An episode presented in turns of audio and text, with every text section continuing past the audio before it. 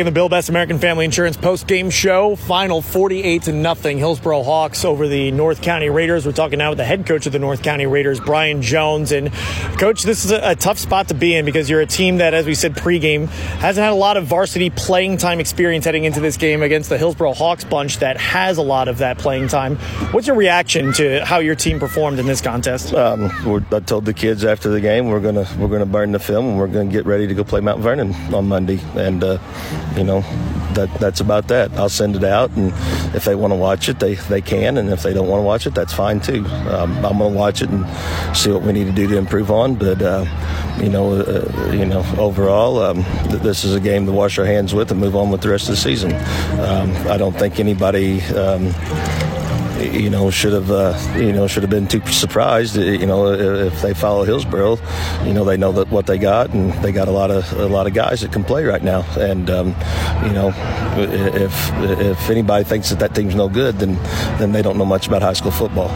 You mentioned burning the film, and coaches will say that sometimes. For you, what dictates a game that once it's done, you just know this is going to be a game where watch it once and burn the film afterwards? Well, I mean, what you learn about this is the first time in seven years or, or longer that we've been shut out.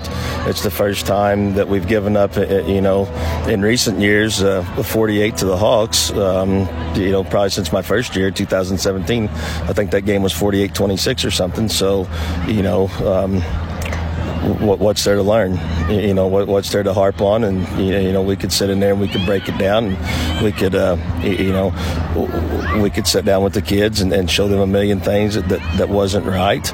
Um, but at the same time, you know, that we, we can look at ourselves too. And, and, there was things that we didn't have the kids prepared for this evening that, uh, that we saw, especially defensively, that they hadn't shown in, in the, the games that we had on them.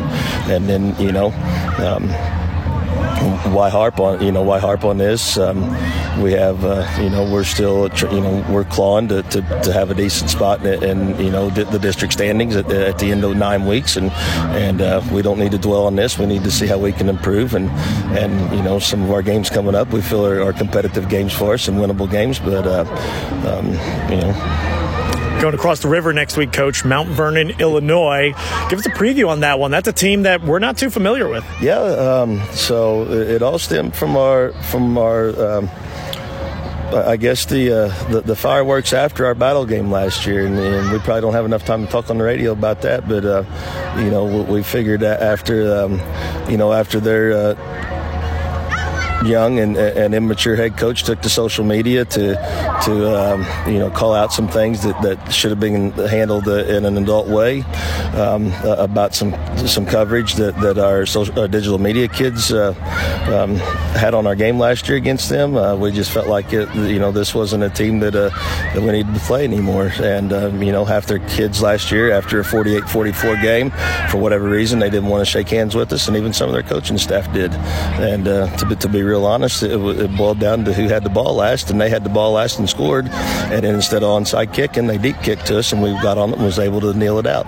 Um, so we just figured that wasn't a good fit for us. Um, Coach Palmer was was very cooperative uh, with, with, my wishes to, to move on, and it just so happened we found um, we found Mount Vernon on the Illinois website, and um, geographically they're about the same distance. It might be a little bit closer to go to Mount Vernon time wise because um, you know we don't have to go through Chesterfield Valley or we don't have to fight the the 70 uh, 64 interchange out, out by Wentzville. Um, so it might even be a little bit closer for us as far as time wise. Um, similar, uh, you know, kind of a team that's similar to us right now. They're they're um, they've lost some guys, um, some really key players. Uh, they've had to cancel their ninth grade season because they're so injury stricken. They're on their third quarterback, and it's actually their best receiver. And they're very they're you know the film that we have on them with him playing quarterback, they're very limited so far in what they're able to do. So um, you know they're they're they're in a bind as well. So um, you know we're looking forward to the trip. We were going to be traveling anyhow. Um, we're just traveling in the opposite direction. Uh, going to Mount Vernon as opposed to going to Columbia. I know you are almost an unofficial North County football encyclopedia. So I'll ask you this and really test it. When was the last time North County get, played a game in Illinois?